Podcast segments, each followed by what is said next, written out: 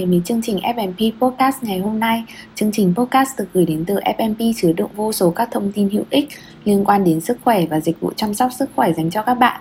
Với FMP Podcast, bạn không phải dành quá nhiều thời gian cho việc nghiên cứu các tài liệu phức tạp. Thay vào đó, bạn hoàn toàn có thể nghe podcast của chúng ta và đồng thời có thời gian làm các công việc khác. Chương trình được thiết kế với mục đích đem đến các thông tin sức khỏe hữu ích, đa dạng từ chế độ ăn uống, mẹo chăm sóc sức khỏe, hỏi đáp bệnh phổ biến cho mọi người, đặc biệt trong thời điểm Covid đang diễn ra vô cùng phức tạp. Không để các bạn đợi lâu, xin mời các bạn đến với podcast thứ ba của chúng tôi với chủ đề dấu hiệu và chế độ ăn cho trẻ bị táo bón. Đến với tập tiếp theo của chương trình podcast, FMP xin giới thiệu về chủ đề mà chắc hẳn cha mẹ nào cũng sẽ gặp phải trong quá trình ăn uống của trẻ. Dấu hiệu và chế độ ăn cho trẻ táo bón với sự cố vấn y khoa từ bác sĩ Philip Collins.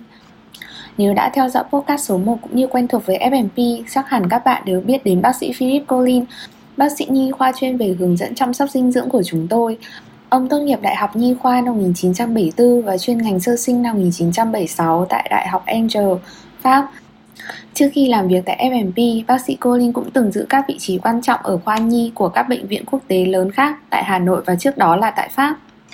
Táo bón là một vấn đề vừa phổ biến vừa khiến các bố mẹ đau đầu tìm cách xử lý về quá trình tiêu hóa của trẻ. Hầu như con trẻ sẽ gặp phải vấn đề này tại một thời điểm nào đó. Cha mẹ có thể hiểu đơn giản táo bón là khi trẻ đi đại tiện không thường xuyên trong một thời gian dài. Nhưng dù vậy, các bậc cha mẹ không nên coi nhẹ phản ứng này của cơ thể bé. Bên cạnh phần lớn nguyên nhân dẫn đến táo bón là do chế độ ăn uống không lành mạnh, một nhóm nhỏ tạo nên vấn đề này là do bản thân bệnh lý của bé. Hãy cùng bác sĩ Philip Collins tìm hiểu kỹ hơn về vấn đề này cũng như tìm phương pháp giúp bé có chế độ ăn uống lành mạnh. Đầu tiên, chúng ta cần tìm hiểu nguyên nhân dẫn đến tình trạng táo bón ở trẻ, như ông cha ta thường dạy, phòng bệnh hơn chữa bệnh. Hiểu được những yếu tố gây ra cũng là một cách để phòng tránh trẻ bị táo bón. Tình trạng này cha mẹ có thể chia làm hai nhóm chính, đó chính là táo bón chức năng và táo bón bệnh lý. Đối với táo bón chức năng, chủ yếu là do chế độ ăn uống và sinh hoạt chưa hợp lý. Cha mẹ đừng quá lo lắng rằng con mình sẽ gặp phải táo bón bệnh lý vì có đến 90 đến 95% trẻ nhỏ bị do chế độ ăn uống. Những lý do phổ biến thường là thói quen nín nhịn giữ phân vì mải chơi hoặc cảm giác khó chịu khi đi bồn cầu. Ngoài ra phần lớn là do chế độ ăn uống ít sơ, thiếu nước. Bên cạnh đó, cha mẹ cũng nên chú ý đến các công thức sữa có phù hợp cho trẻ hay không. Ba mẹ cũng đừng quên rằng việc căng thẳng, thiếu vận động cũng là một trong những nguyên nhân chính. Bên cạnh đó, đối với một số cha mẹ quá lạm dụng các loại thuốc để chữa các bệnh lý khác cũng có thể dẫn đến trường hợp táo bón. Sau đây chúng ta lại đến với nhóm thứ hai đó là táo bón bệnh lý.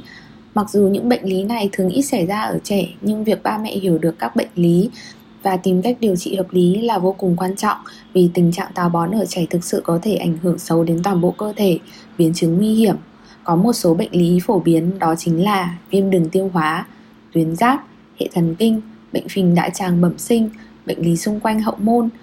Như đã nói ở trên, ở mỗi độ tuổi khác nhau thì sẽ có những nguyên nhân khác nhau gây nên tình trạng táo bón ở trẻ. Đối với trẻ còn bú, cha mẹ cần phân biệt giữa táo bón đột xuất và táo bón thường xuyên. Đối với trường hợp thứ hai thì nguyên nhân chủ yếu là do thói quen ăn uống không phù hợp nên cha mẹ có thể dễ dàng sửa cho con qua thời gian. Ngược lại, đối với trường hợp đột xuất, đây có thể là dấu hiệu cho các bệnh lý khác ví dụ như tắc ruột, viêm màng não. Vì vậy, cha mẹ cần chú ý nhiều hơn nữa. Khi trẻ lớn hơn, yếu tố tinh thần sẽ là nguyên nhân chính. Những nỗi sợ thường trực trong trẻ, ví dụ như sợ bẩn, sợ thấy, sợ đau, và tất nhiên phần lớn nguyên nhân vẫn là do chế độ ăn uống. Đối với mỗi độ tuổi khác nhau, trẻ sẽ có lối sinh hoạt và đặc điểm đi vệ sinh khác nhau. Trong tuần đầu tiên sau sinh, các bé sẽ có thể đi từ 4 đến 5 lần mỗi ngày. Cấu tạo phân của trẻ thường là mềm hoặc lỏng. Tiếp đến là trong giai đoạn 3 tháng tiếp theo, phần lớn trẻ sẽ đi từ 2 hoặc nhiều lần mỗi ngày. Một số trường hợp khác là chỉ đi một ngày một lần. Khi chạm mốc 2 tuổi, phần lớn trẻ sẽ chỉ đi một lần một ngày. Phân của trẻ sẽ thường mềm nhưng rắn chắc dù vậy, mỗi trẻ sẽ có một thói quen sinh hoạt khác nhau. Một số trẻ sẽ đi sau ăn hoặc một nhóm khác sẽ đều đặn theo một giờ nhất định. Sau khi hiểu lối sinh hoạt vệ sinh thông thường của trẻ, phần tiếp theo chúng ta sẽ tìm hiểu cùng bác sĩ Colin đó chính là các dấu hiệu phổ biến cho tình trạng táo bón ở trẻ. Dấu hiệu cha mẹ cần chú ý đó chính là số lần đi vệ sinh của trẻ giảm đột ngột so với hàng ngày. Phân của trẻ cứng và to hơn bình thường. Tiếp đó là bé sẽ cảm thấy đau trước khi đi. Ngoài ra, bé sẽ thường xuyên khóc vì đau lưng. Có thể ba mẹ sẽ không chú ý đến điều này, nhưng các con sẽ cố tìm mọi cách để né tránh việc đi vệ sinh. Ví dụ như nhảy nhót hoặc trốn đi khi biết đã đến giờ phải đi vệ sinh. Những hành động này của trẻ thường xảy ra trong quá trình bé tập đi bô hoặc chuẩn bị đi học. Ngoài ra, đối với trẻ khi đã tập đi trong nhà vệ sinh, bé sẽ thường làm rơi rớt phân vào đồ lót. Đối với tình trạng táo bón nhẹ ở trẻ, các ba mẹ có thể dễ dàng cải thiện tình hình thông qua việc thay đổi chế độ ăn uống cùng phối hợp hoạt động hợp lý. Cha mẹ cần ghi nhớ có một số nhóm thực phẩm cần tuyệt đối tránh cho trẻ ăn trong giai đoạn táo bón. Thứ nhất đó chính là tinh bột, ví dụ như cơm hoặc các đồ ăn chế biến từ gạo, bột gạo, bột mì và mì. Có thể cha mẹ không biết nhưng nghệ và chuối cũng là một trong những nhóm thực phẩm không được có trong chế độ ăn trong giai đoạn này. Ngoài ra, nhóm thực phẩm các ba mẹ nên tránh đó chính là khoai tây, chuối và cà rốt nấu chín, đậu Hà Lan. Cho trẻ ăn rau củ thường rất tốt, nhưng các chế phẩm như rau củ khô lại không hề đem lại bổ dưỡng cho trẻ. Và thứ cuối cùng cha mẹ cần tránh đó chính là sô-cô-la. Bên cạnh đó vẫn có một số nhóm thực phẩm khác trẻ có thể ăn nhưng cũng cần hạn chế lại đó chính là các loại đồ ngọt nhiều đường, ví dụ như bánh ngọt, bánh quy, kẹo vân vân. Và nhóm thứ hai đó chính là đồ uống có ga. Thực đơn hàng ngày sẽ giúp cải thiện đáng kể tình trạng táo bón ở trẻ.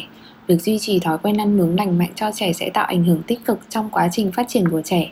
Vì vậy, ba mẹ hãy kiên trì đồng hành cùng bé nhé. Nước đóng vai trò rất quan trọng trong hệ thống bài tiết cũng như tiêu hóa của trẻ. Đối với trẻ từ 2 tuổi trở lên, cha mẹ nên duy trì cho trẻ uống từ 1 đến 1,5 lít nước một ngày để tránh sự nhàm chán của bé. Ba mẹ có thể phối hợp các loại nước ví dụ như nước lọc, nước rau, nước hoa quả và sữa mỗi ngày. Tiếp theo, bác sĩ Colin sẽ chia sẻ chế độ ăn uống hàng ngày mà các bố mẹ cần duy trì. Loại thực phẩm đầu tiên đó chính là hoa quả tươi hoặc hoa quả nấu chín, nhưng cần tránh chối ra khỏi thực đơn.